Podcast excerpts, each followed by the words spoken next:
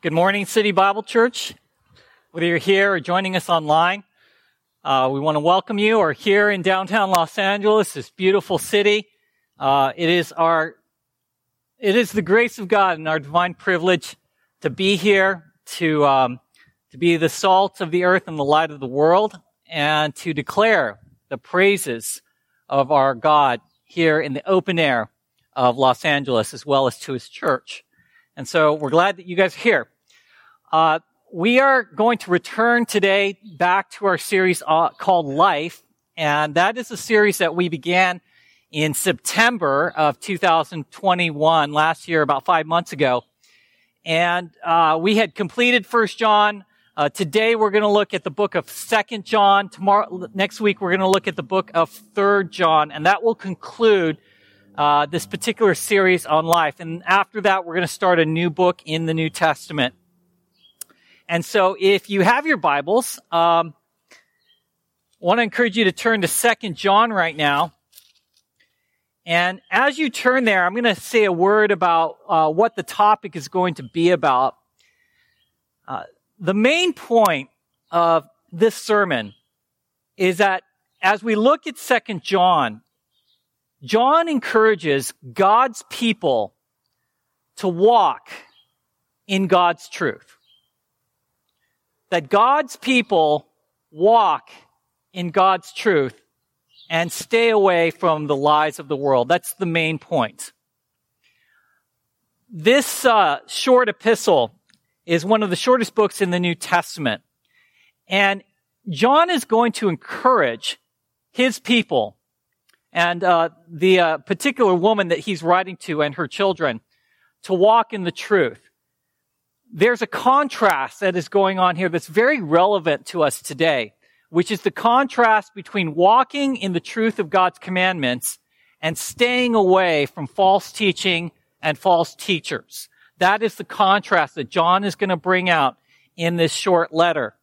And before we get into this, um, I want to say a word about why this is important to us today. Why the theme of God's people walking God's truth, staying away from those who um, promote lies and lies of the world. Why that's important to us today in 2022.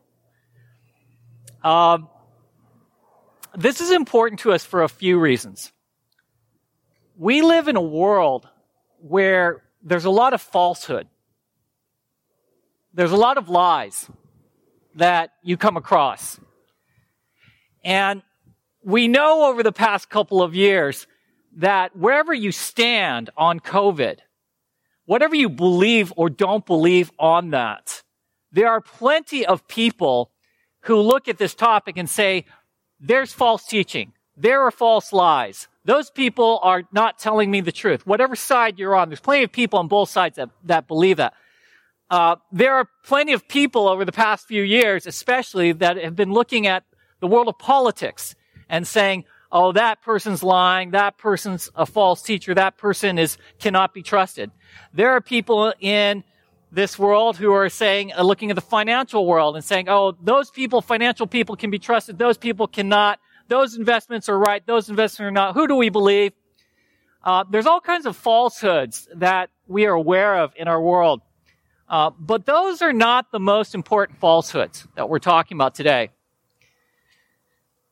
It's not so much that God is saying to us, uh, I want you to separate the truth from lie from politics, COVID, or any other worldly kind of uh, topic. But the topic is really to separate the truth from the lie in terms of spiritual truth and spiritual lies. Uh, we live in a world today that does not like the idea of authority. We don't like the idea that there is one God who has revealed his truth through one book and who has actually given us commands. There's something about the human spirit that wants to rebel against that, that wants to say, I am my own truth. My own truth is the higher truth. My truth is to uh, be myself. My truth is to express myself. My truth is to reinvent myself. My truth that I live by is not coming from one authority through one book to give me commands that I am expected to obey. That's the world that we live in. And so, John is going to talk about the importance of Christians who are called out of the world, out of that type of world, who find joy, who find life, who find it desirable, who willfully choose to want to obey God's commandments because they believe that it is the truth. That because they believe this is right. Because they believe that this is the way to true spiritual life. And because they have come to realize that the alternative narrative, the alternative truth, the alternative commands that the world offers to us is the lie. That is who we are as Christians. When you choose to call yourself a follower of Jesus Christ, when you choose to be part of a church, when you choose to say the Bible is the highest form of truth, what you're saying is that I have chosen to believe that God is Lord and his commands have authority over my life. That God alone has the authority to demand my allegiance. That's what we're saying as Christians. John is going to talk about the importance of discerning for the truth from the lie, obeying God's commands, and recognizing those who purport lies. Now, I think something else has to be said about falseness, false teachings and false teachers. Oftentimes, for most Christians, unlike in biblical times, in biblical times, you'd have these churches where people would kind of walk in and, and lead people astray from within the church, and that definitely exists today. Okay? You can have people walk in off the street and start to teach false religions or worldly lies, worldly philosophies from within the church uh, with people right in front of you. That definitely happens to this day. It happened more in biblical times in the sense that people would just kind of be there face to face. What we have today in the 21st century is we have false teachings and false teachers that yes, come into the church physically. But I think in 2022, um, our false teachings and false churches often more come to us through our, the digital spaces, through what we're learning online, the videos that we're watching, the media that we're consuming are all inundating us with a type of teaching of the world. And it is in that respect, the false teachers that were face to face that John is speaking about in that context, while still existing today, I think are more prevalent in our exposure to the teachings that we expose ourselves to uh, in the digital spaces because we have access to anyone anywhere. Um, I, I, saw on my social media feed recently there's a young man who used to go to our uh, church when I pastored in downtown Long Beach. Uh, he was a film major. He was pursuing the Lord. I went to his senior project uh, when he was graduating Long Beach State, um, and just had a, a really good uh, film that promoted you know, a wholesome form of entertainment amidst all of the darkness that was being shown that night at, at the, at the senior project night. And he recently post, went online and he posted that he no longer identifies himself as a man, but as a woman. And now he's going to make a movie about that journey. That's a form of teaching. What he's saying on social media. That's a form, his movie when it comes out is going to be a form of teaching, of false teaching. Uh, one of the things that I, I do with uh, Darcy now, who's um, a little bit older and who's uh, 14 years old, and I'm starting to do this with Keen. Uh, you know, when you have kids that are younger, you kind of just tell them, obey what is being said in the Word of God just because it says it, and obey what I'm saying to you as your parent just because I said it. Why are you going to do it? Why do you need to do this? Because I said so. You know, and you, you say that to young children. As children get older, you still say those things as parents, and you still say that about the Word of God. You should obey because it says so. But I'm also starting to do this with my children. I say, why? Why does it say this? You know, when we look at these programs that are teaching us something, when we look at media, when we look at the movies, How do we interpret this biblically about what is true and what is false? And so that's what John is going to be doing here in Second John. Um, let's stand together and we'll read Second John. All 13 verses. John writes this in verse 1 The elder to the elect lady and her children, whom I love in the truth, and not only I, but also all who know the truth.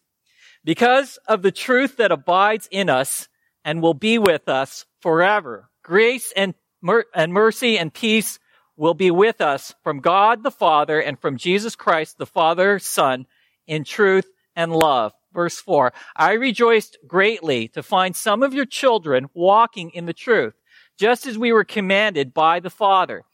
And now I ask you, dear lady, not as though I were writing you a new commandment, but the one we have had from the beginning, that we love one another. And this is love, that we walk according to his commandments. This is the commandment, just as you have heard from the beginning, so that you should also walk in it. For many deceivers have gone out into the world, those who do not confess the coming of Jesus Christ in the flesh. Such a one is a deceiver, the deceiver and the antichrist. Watch yourselves so that you may not lose what we have worked for, but may win a full reward. Everyone who goes on ahead and does not abide in the teaching of Christ does not have God. Whoever abides in the teaching has both the Father and the Son.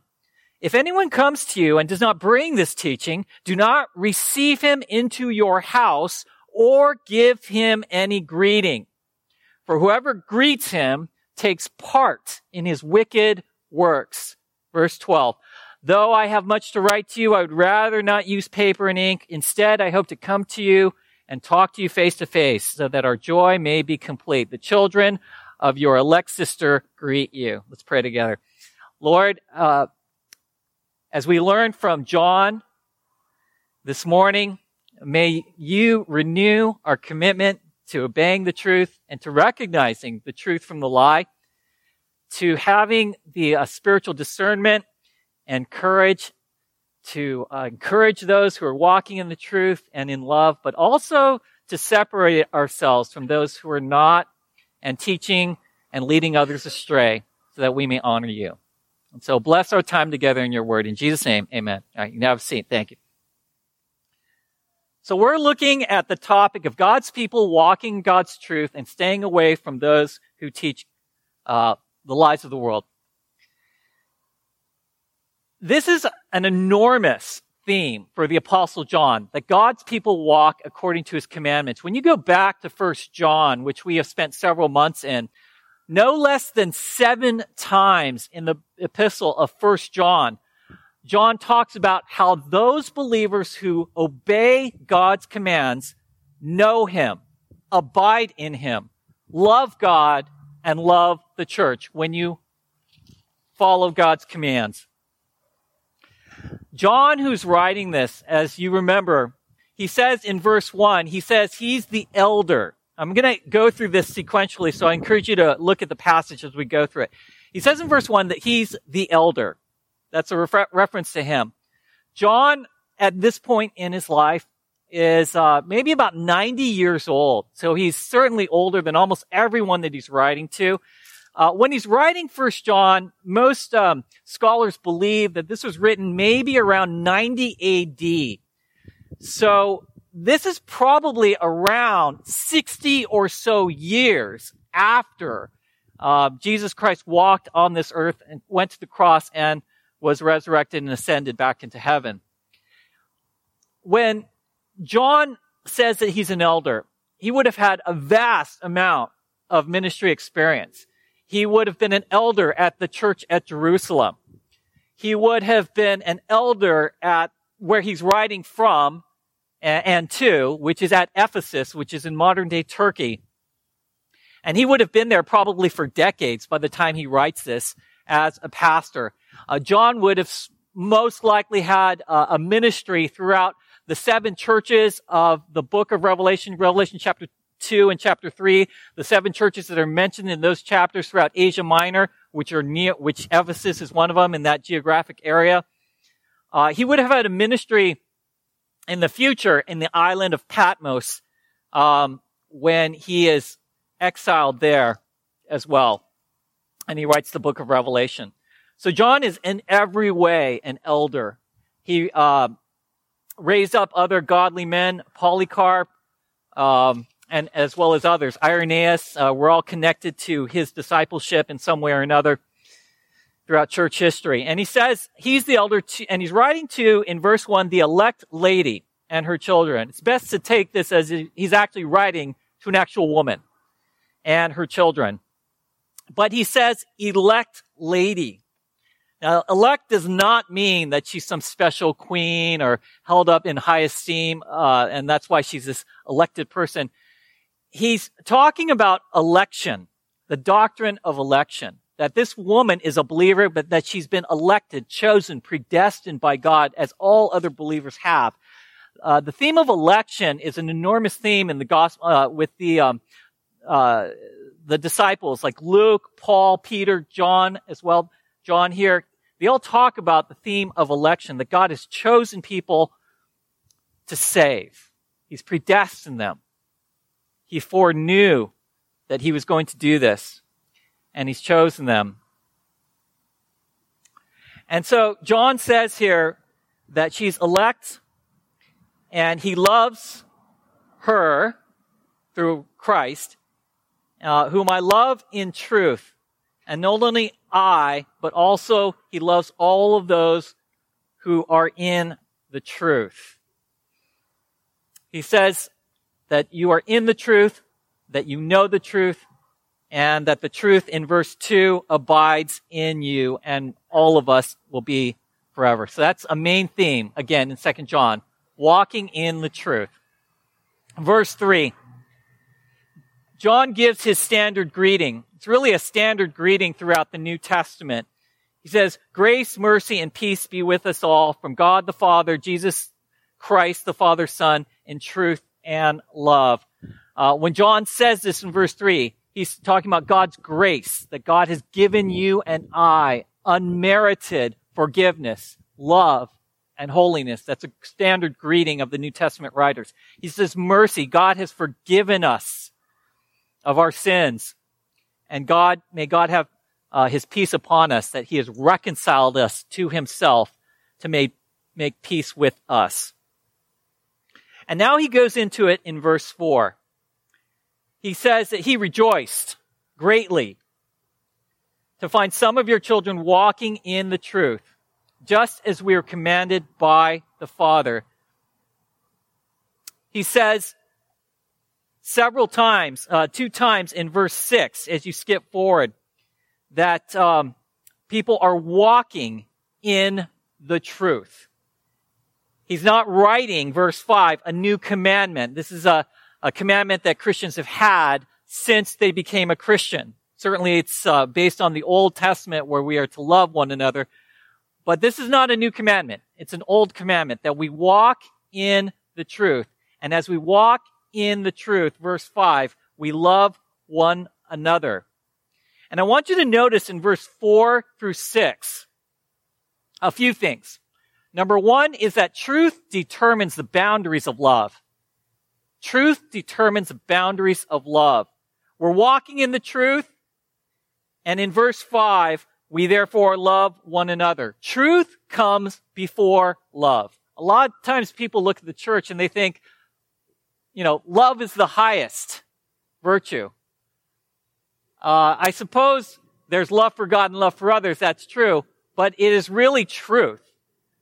Because truth informs what type of love for God is true, truth informs what type of love for others is really true.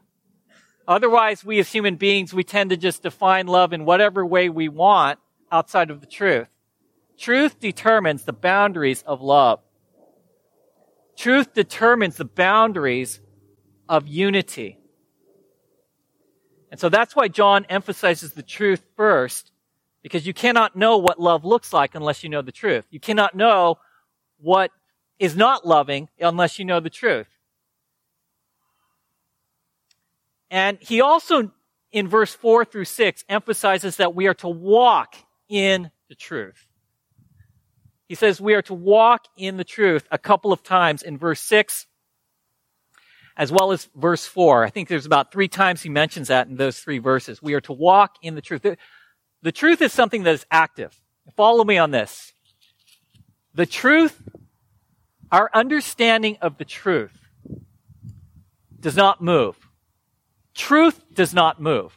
Truth has already been established. Truth is already a revelation by God. Truth does not change. But we move towards the truth. The truth does not move. So when we walk in the truth, it does not mean that as we discover the truth, the truth is always changing. What it means is that the truth has already been revealed. We are now walking towards it or we are walking away from it. And that's very important, you guys, because, you know, there's a pastor that I used to know in Long Beach. And, uh, he started a church and then kind of folded. And then he went away to the Midwest. And, uh, I actually went away to, uh, the, uh, to, um, the Northeast became a pastor there, and then he became a lead pastor at a church in the Midwest. It's um, one of the most well-known uh, big churches in the country that's actually false. And I was watching the um, the video of him being called to be the senior pastor there. And uh, one of the elders was saying, "Yeah, we really like this guy because of his commitment to um, narrative theology, which meant we liked him because nar- what narrative theology is, is the idea that truth is always changing. That there's a narrative that we impose on the Bible. And that narrative kind of changes as our story changes and our story and the narrative of scripture kind of combines together into these new truths. And it's this narrative story that kind of ebbs and flows, that truth changes. And there are many people that teach that, that believe that that the truth is kind of open, it's changing, it's progressing, it's evolving in the scriptures. That's not true. What the New Testament writers and Jesus talked about was that God has revealed his truth. He has declared his truth. Our job as Christians is to inter- is to understand that truth that God has revealed and then to align our lives around that, to walk in it and to obey it. It's not to change it.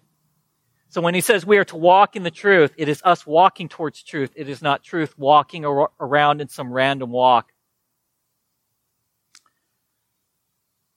And so he emphasizes and he, he rejoices that God's people are walking in the truth.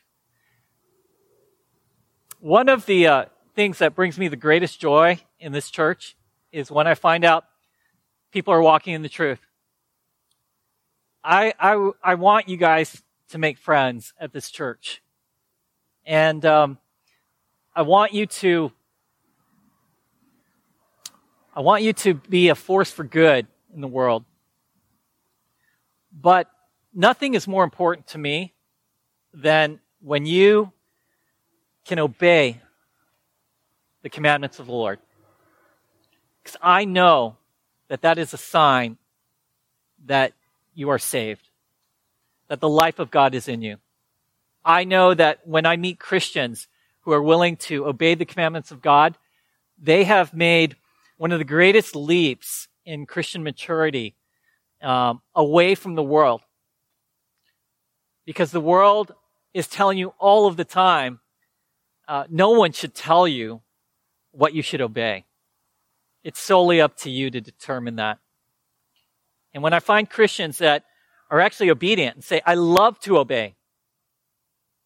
I love to obey God's commands. I love to walk in the truth. I, it's life giving. I rejoice in that. Um, I know that I'm doing my job as a pastor when I see that. Now, it doesn't mean we're perfect. We all struggle. But do you rejoice, verse 4, greatly when you find other Christians walking in the truth? verse 7 through 9. But now he's contrasting that rejoicing in walking in the truth. And he's actually giving a warning in verse 7 through 9. about false teachers and those who promote lies. And he says in verse 7 through 9, many deceivers have gone out into the world. And he says they don't confess the coming of Jesus Christ. These people are deceivers, antichrists. Verse 8, he says, watch yourself so that you don't lose what we have worked for. You may w- win a full reward. He's not talking about, in verse 8, losing the reward of your salvation. He's talking about all that we have worked for. John saying, all that I and you have worked for in Christian service, in making disciples, we don't want it to go for naught. Verse 9, whoever goes on ahead and does not abide in the teaching of Christ does not have God, but whoever abides in the teaching has both the Father and the Son. Now, what's going on here in verse 7 through 9? There's several things going on. Number one, in verse 7 through 9, uh, John is reminding this woman that false teachers are dangerous. They're dangerous. John would have been fully aware of the false teachers that Paul came across throughout his missionary journeys in the book of Acts. John would have been aware of the false teachers at Ephesus. Lorraine and I have been to Ephesus uh, uh, two years ago, and right in the middle of the city, there's this, still the ruins of this huge temple to Artemis that's talked about throughout the book of Acts. And you could tell that, you know, everywhere, you know, when they're walking, they're seeing this goddess, and, and Ephesus was kind of this city that would attract a lot of people from all different um, places in the in in that area, and so you'd have all these people coming in to worship this goddess. John would have been very aware of deceivers uh, influencing the church. False teachers are dangerous. Jesus said that they steal, kill, and destroy. They want to steal, kill, and destroy believers. Paul said to the Ephesian elders, he described false teachers as savage wolves who will not spare the flock. He said, there will be certain men who will come into the church and their goal will be to destroy the church. Paul wrote to Timothy that false teachers can shipwreck your faith. He wrote to Titus that false teachers bring division into the church. The apostle Jude said that false teachers, their destiny is eternal fire and utter darkness. Um, you and I were here this morning in downtown Los Angeles. And um, just even within this geographic area, you know, if you were to, to just draw a line and just go around in a circle within a few miles of here, there are many false teachers in this area. I can list this, them off specifically, but I, I know of two gatherings in within a couple, a few miles of here that deny the inspiration of Scripture. They just see it as um, a book of stories and and morals, but not the message of salvation. Two groups that meet meet here on Sunday mornings around this area. Um, I know of another uh, few congregations out in this area that will say, you know what, there is really no difference between male and female in terms of who ends up with one another. Several of them in this area.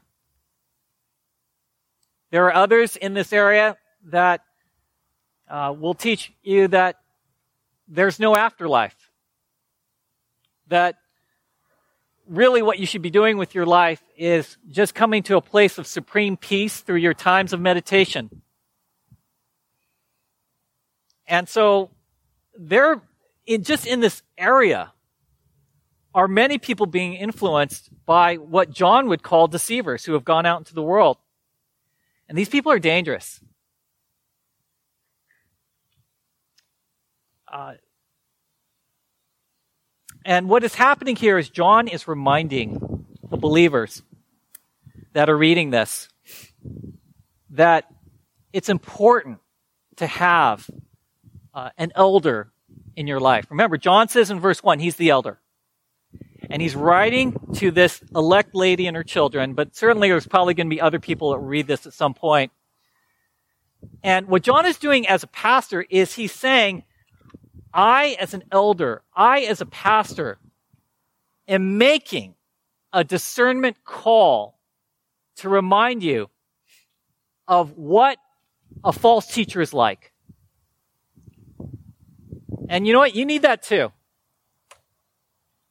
Uh, I have needed that throughout my Christian walk. Other Christian uh, pastors who I respect, who have mentored me either closely or from afar, uh, we all need that as Christians. You need someone in your life that you look up to spiritually, that you can see as kind of an elder in the faith, that you respect for their knowledge of Scripture and their application of it and their discernment. You need those people in your life.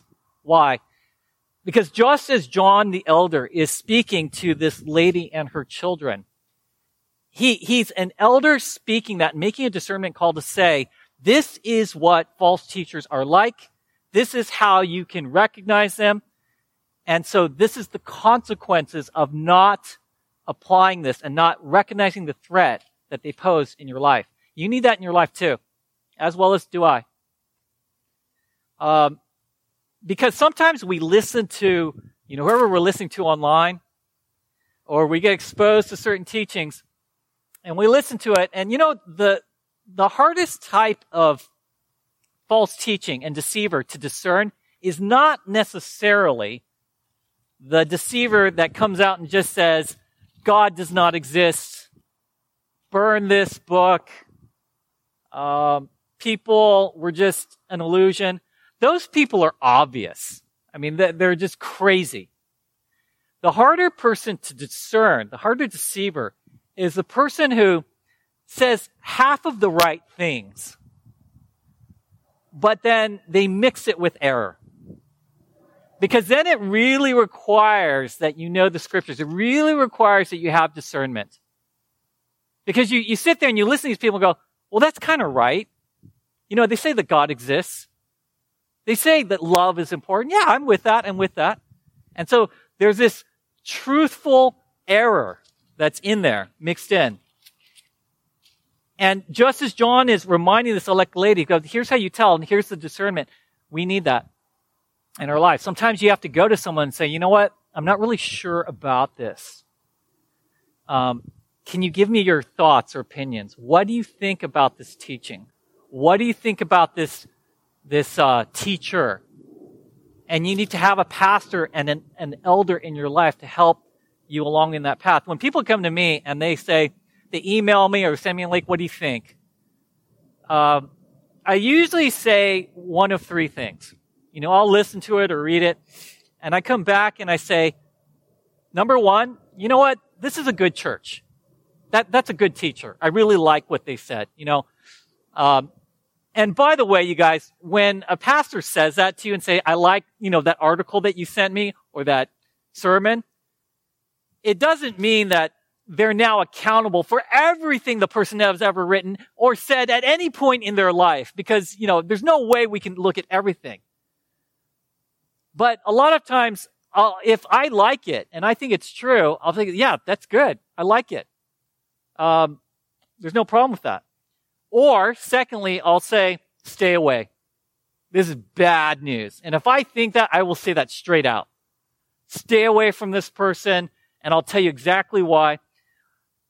Or other times, I'll take a middle position and I'll say, you know, there's enough here to where I'm, I'm not going to call them false, but I will point out that what they're saying on certain areas that may not be essential areas to the Christian faith, but there's definitely differences of opinion between me and them in terms of how we read the scriptures. I'll point that out and say, yeah, but just be aware of what they're saying on this issue or that issue. And, and you got to be aware of how I think that there's some deviance there, but I'm not going to call the sweep of who they are false because there's enough of what's right there. Now, to make that distinction between good, bad, and to parse it somewhere in the middle, oftentimes you need someone like an elder in your life. And so in verse 7 and verse 9, he says, uh, These deceivers have come into the world. They don't confess Jesus Christ in the flesh. Verse 9. Um, if you go ahead without the teaching of Christ, you don't have God. If you have it, you have God. Verse 7 and 9. You know, for some of us here at this church, when we think about um, our past experiences with religion, we've been deceived, some of us. We've been exposed to some people that have not had the teaching of Christ. They've kind of gone beyond it and they don't have God. And some of you have been scarred by that. You know, I think um, there are some people that have been involved in our church over the years and they have come from backgrounds where they were exposed to cults and they were exposed to uh, maybe uh, a Roman Catholic background where they just saw a faith with Jesus as uh, performing a, a, series of rituals and works. You can be Catholic and a Christian, and actually a believer rather, but the whole system, there's enough that's false about it where you got to be careful, very careful about that. And uh, the teaching is off because you look at the teachings of Christ and it's basically just works. There's other people that have been involved in our church and they were in a foreign country and they were exposed to uh, kind of a secular humanist teaching that was devoid of religion. And they escaped that and have given their lives to Christ. But they were exposed to this false teaching. There are other people in our church who in the past had been exposed to New Age teachings of mysticism, saying that, you know, Jesus was not really the Son of God. Jesus was just this man who encountered this nebulous spirit of the Christ consciousness that we too can experience, just like Jesus, this Christ consciousness. He discovered this mystic spirit. And they were exposed to deceivers. Uh, there's other people that have been exposed to people who have taught them to erase the distinction between male and female in our culture. And it's just a lawless teaching. At this church, at City Bible Church, the reason why we put the word Bible in our name is because we wanted to emphasize that we were raising up believers that believed in the Bible, knew the Bible, could apply the Bible. And so anytime you listen to a teaching, whether it's on social media, on your podcast, whatever that might be, or you're here, you're here on Sundays, you want to be like the Berean church in Acts 17. You know the Bereans, right? When Paul showed up in Achaia, modern day Greece, and he started teaching them from the scriptures and about Christ, what did they do in Acts 17? It says, that they checked daily to see if what Paul was teaching was consistent with the scriptures. That's who you want to be. You want to be evaluating my teaching, evaluating the teaching, what you're listening to, and saying, does this square with what I am reading in my Bible? Now, it doesn't mean that if there is a mistake that some person says that they didn't mean to say, or they wrote a wrong word, or there was this small nuance that was unclear that you then declare, oh, you're a false teacher. You know, you're a heretic. Uh, usually when I listen to people and I, I'm having to make a discernment call on what I think about their teaching, what I think about them as a teacher, I normally try and get exposed to more than just one sermon or one thing that they've written because I want to give them a fair shot. You know, if I hear one sermon or one teaching and it's just so outrageous what they're saying, so out of bounds, and I don't, I probably don't need to listen to more than that. But if I'm listening to something go, you know, I, there's something, they're, they're saying a lot of good things, but that was a little bit unclear. I'll give them a second shot. Say, okay, well, let me listen to more of their teaching before I start, you know, really coming to a conclusion. I think that's fair. Again, if they're saying something that's so out of bounds and, you know, you can just make that determination already. Uh, one of the ways that you can determine whether you're being exposed to people who are deceivers in verse 7 through 9, 7 and 9, um, is that deceivers and false teachers tend to travel in packs. They tend to travel in groups. Okay, so if you're listening to someone and you're like not really sure about their teaching, one of the ways that you can determine uh, whether they're true or false is you find out who they have fellowship with.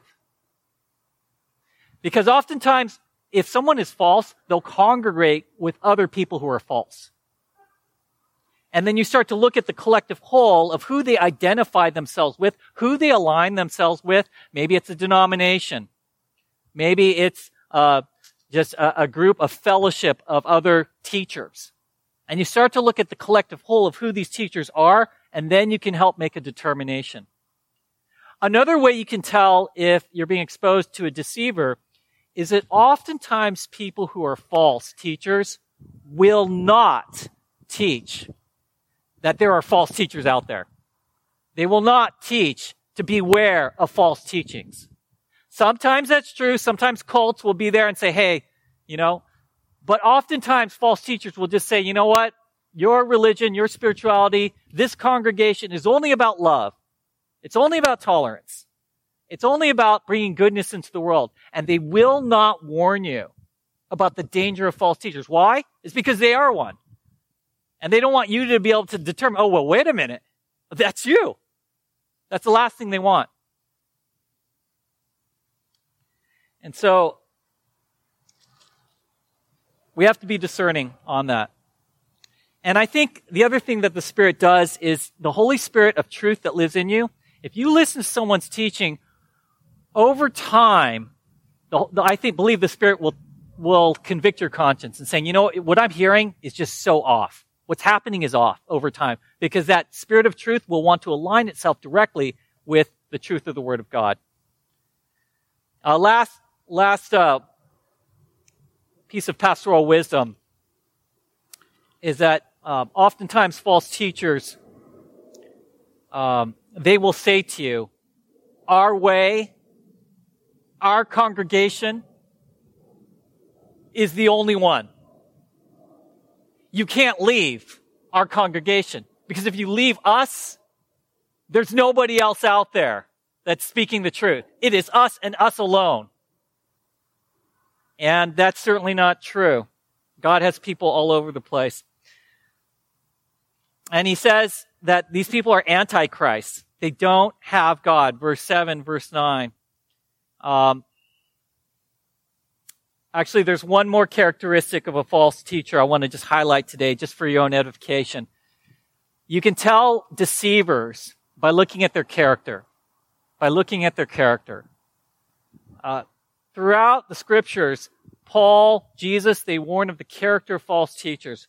One of the things they do is they're greedy for money. They are lustful people. They are power hungry and they reject authority. They're greedy, lustful, power hungry, and they reject authority. And when you start to look at the character of a person and start to see common th- themes like that in their own personal character, not occasional struggles with it, but long standing patterns, you got to get away. And so he says in verse 10 and verse 11, and this is now uh, really an admonition, a warning to the church. In verse 10, if someone comes to you and, and you have determined that they're a deceiver, or maybe you just don't even think about it, you don't care, you just think, you know what, I just want to be a nice person. And if they're not bringing the teaching of Christ, verse 10, he says, do not, this is a command, do not receive him into your house or give him a greeting. If you greet him, if you let him into your house, if you show hospitality, you take part in their wicked works. Now, in, in biblical times, it wasn't like we have it today. We have Airbnb. We have these hotels. You know, people just go wherever, right? Back then, they didn't have that kind of stuff. Oftentimes, when you have people traveling, traveling teachers, whether they're true or false, they would rely on the hospitality of people letting them into their homes. So this was extremely relevant. It's, relevant also because that he's writing to a woman. To the elder, the elect lady and her children, verse 1. Why is that important? Because women tend to be more hospitable than men. Women tend to be more graceful, more forgiving, more compassionate than men. It's not true of every woman, but that's a generally a true statement. Women tend to be more hospitable than men. And so when he's writing to this woman, this was a very stern warning. He's saying, look, I, I know that you're a kind woman. I know that you like to be hospitable, but you got to go against your natural inclination as a woman to be hospitable to these travelers. They show up to you. They're hungry. They're tired. They're asking for help and you want to show them mercy. And he says, don't let them in your door.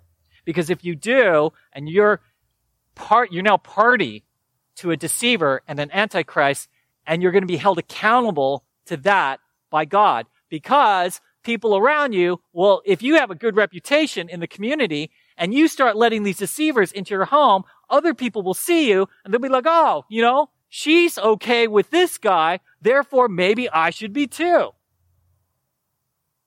And so you share in their wicked work. Um, you got to stay away from false teachers. You know, when we were in downtown Long Beach, we, we actually had people walk in the door. Um, a couple women came in one time, wanted to us to go visit their cult in Glendale. And uh, they came to some of our gatherings, and then we're like noticing them talking to different people, having these long conversations with others. And I didn't notice it at first, but then when I realized it, uh, we we have to shut that down. And uh, they invited Lorraine to come out. I said, "There's no way you're going." Uh, one of the guys in our church was like, "Hey, you know, I was talking with these two women, and I told them, yeah, I'll go to your cult gathering." Well, he didn't say it that way, but I'll go to your thing uh, if you come to our church. And I said, that's a bad idea. Don't do that. Okay, interaction with false teachers should never be a quid pro quo. Oh, I'll go to your thing and, and, and invest in your thing if you come to mine. That doesn't work that way. You separate from them, and uh, if they want to learn the Word of God, that's different. Okay, which leads me to my second example. There was a guy who came into our congregation in downtown Long Beach, and I knew exactly who he was. I knew exactly what he represented. He called himself a believer, but he led an organization that uh, was leading people astray in the worst possible ways. I'll just leave it at that. And so when he walked in the door, um, he didn't know I knew who he was, but I did. And I went up to him, congregation, and he goes, "Hi, I'm so and so." I go, "Yeah, I know who you are." And um, he said, "You know, I just want to check it out," and and so forth. And we had a, a short conversation. I was cordial but I let him know, you know, kind of where we were at. And so he left. And I, I, was talking to some other elders. I go, you know, I'm not sure quite what to do if he shows up, you know, because I know, I know exactly where, where he's coming from. And I got some really good advice from another elder. They said, here's what you do. If this guy shows up again and he really is there searching to know the word of God, then you should let him in. But, he said, if he comes in because you know he's a false teacher, have the elders watch him like a hawk. And if he starts spreading his false doctrine, then you got to shut that down. So that's the kind of discernment it requires as an elder to discern how do you deal with deceivers, okay? Some deceivers want to leave their deception and find Christ, fine. But you got to be careful with that, especially if they come into the congregation. And so, um, don't welcome them. And lastly, he closes with verse 12 and verse 13, just a closing kind of um, encouragement and parting words. Uh, he's got a lot more to write. Verse 12, he wants to use paper and ink. They, and back in those days, I mean, this kind of letter would have fit on one piece of papyrus. It would have been really short, this letter. And they would use ink that was a mixture of water, charcoal, like gum resin, that's how they would use ink those days. But he wants to come to her and other believers, talk to them face to face so that his joy may be complete. He wants to come back and see she's walking the truth. And uh, she may have welcomed false teachers in the past. Maybe that, that's why he's raising it. But she's she's now walking in in the truth to separate from that. Uh, verse 13, the children of your elect sister greet you. Um, that's maybe her nieces or nephews and so forth. Uh, but John was very much involved in the life of these believers. And what I like about him and what I'm trying to strive to be, I, I have so, uh, so much to grow in. But what I like about John as a pastor is that he's committed to the truth, but he's also, um, and he's rejoicing when he sees his congregation walking in the truth. But he also rejoices when he sees them. And he loves them. And I hope to be that kind of pastor for you guys as well. And I hope you become that and grow in that as a congregation. All right, let's close in prayer. Father, thank you for um, this short time in this short epistle to be reminded that we as believers to walk in the truth that should lead us to love. But love is not undiscerning. Love is discerning. Um, love is not hypercritical. The truth is not hypercritical, but it is discerning. And um, we live in a world where we welcome false teachers into our world through our computers, our phones, uh, maybe into our relationships. Help us to be discerning, Lord, between those who are just lost in the lie, um, but can find the truth, versus those who um, are embracing the lie and perpetrating the lie and have no interest in, in wanting to follow your commands. And I know that you will bless these types of churches, Lord, that are discerning, that love to obey, that walk in the truth, and um, are wise as serpents, innocent as doves when it comes to the evil of the world. We pray that that would be the case here at City Bible Church. In your name we pray. Amen. Amen.